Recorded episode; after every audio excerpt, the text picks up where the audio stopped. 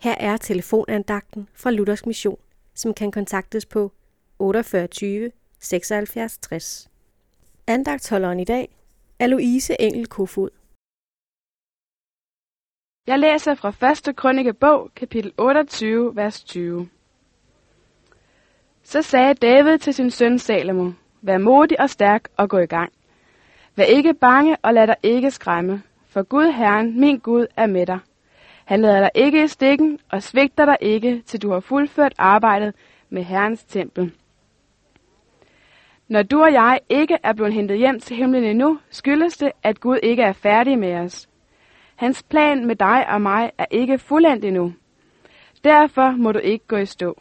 Nej, du må se at komme i gang med den del af byggeriet på Guds tempel, som du har ansvar for. Måske ved du, hvad din opgave er. Måske gør du ikke.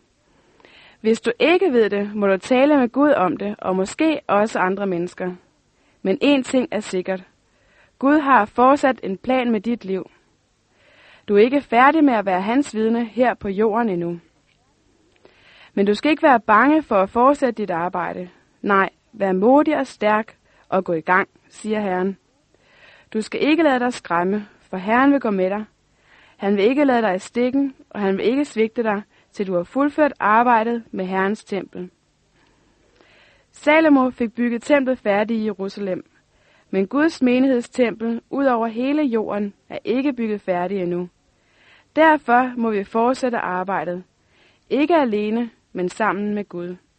Amen.